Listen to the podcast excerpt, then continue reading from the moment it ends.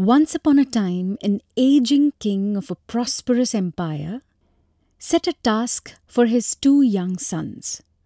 He gave each of them an old rusty coin which was next to worthless and told them, "Go buy the best thing you can in exchange for this rusty old coin and place it in your room. You have until after sunset tomorrow, because then, once I see what you found, I will know which one of you is on the right path to being king." But nothing prepared the good old king for what he was about to see the following evening.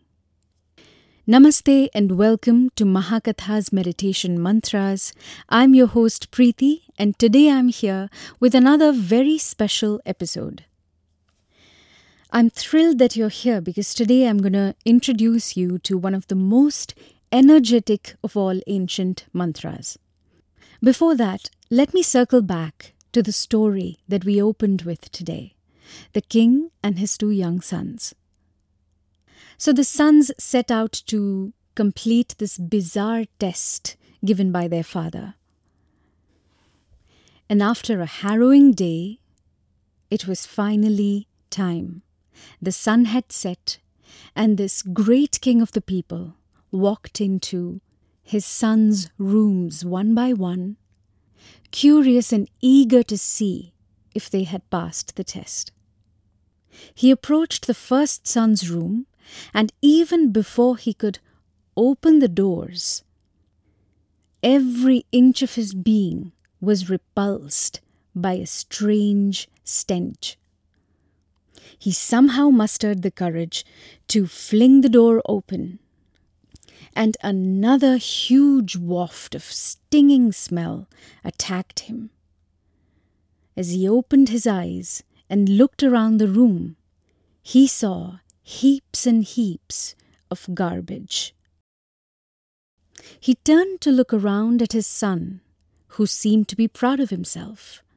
After all, he believed that it was the best thing he could find for that worthless coin, and he filled his room with it. Surely, he thought, I've passed the test. The king was taken aback and speechless at what he saw, but the real surprise was waiting for him in the other room. Humbly, the other son led him to his own room. The king was already bracing himself for what he was about to see.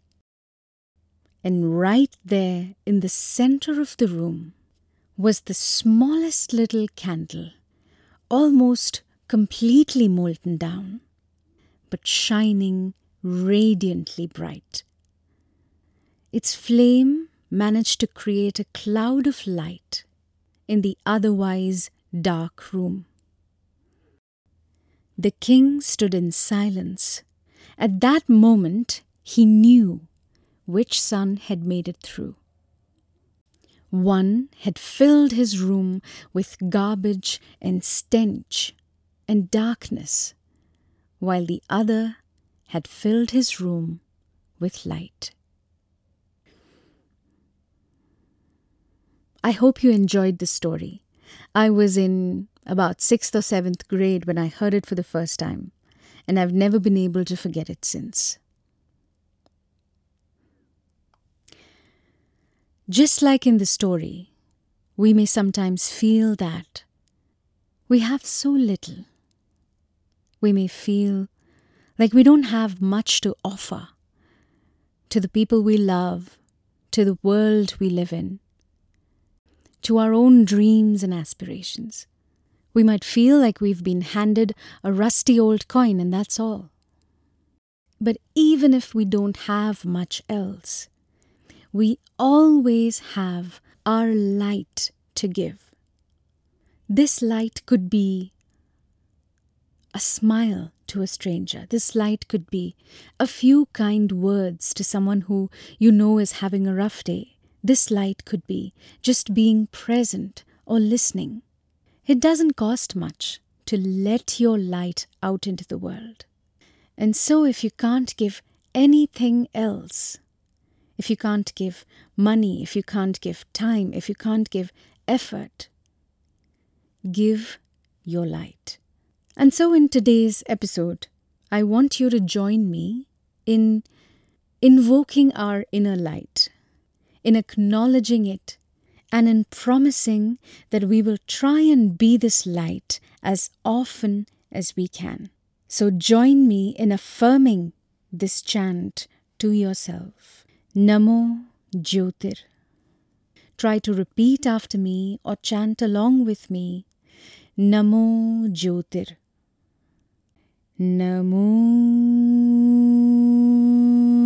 Jyotir.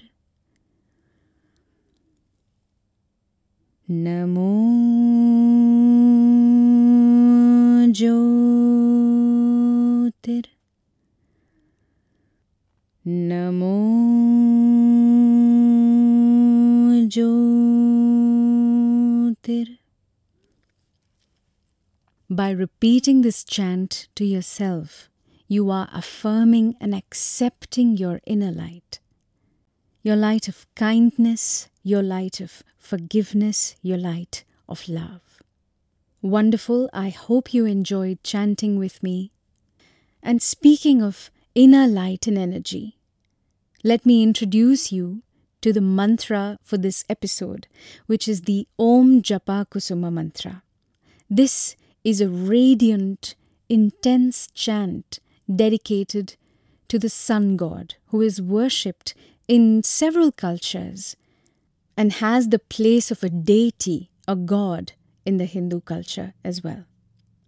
Through this mantra, by chanting it every morning or meditating with the mantra every morning, we allow all our residual exhaustion and stress to be cleansed out of our body and mind, to derive inspiration and energy and confidence from the sun.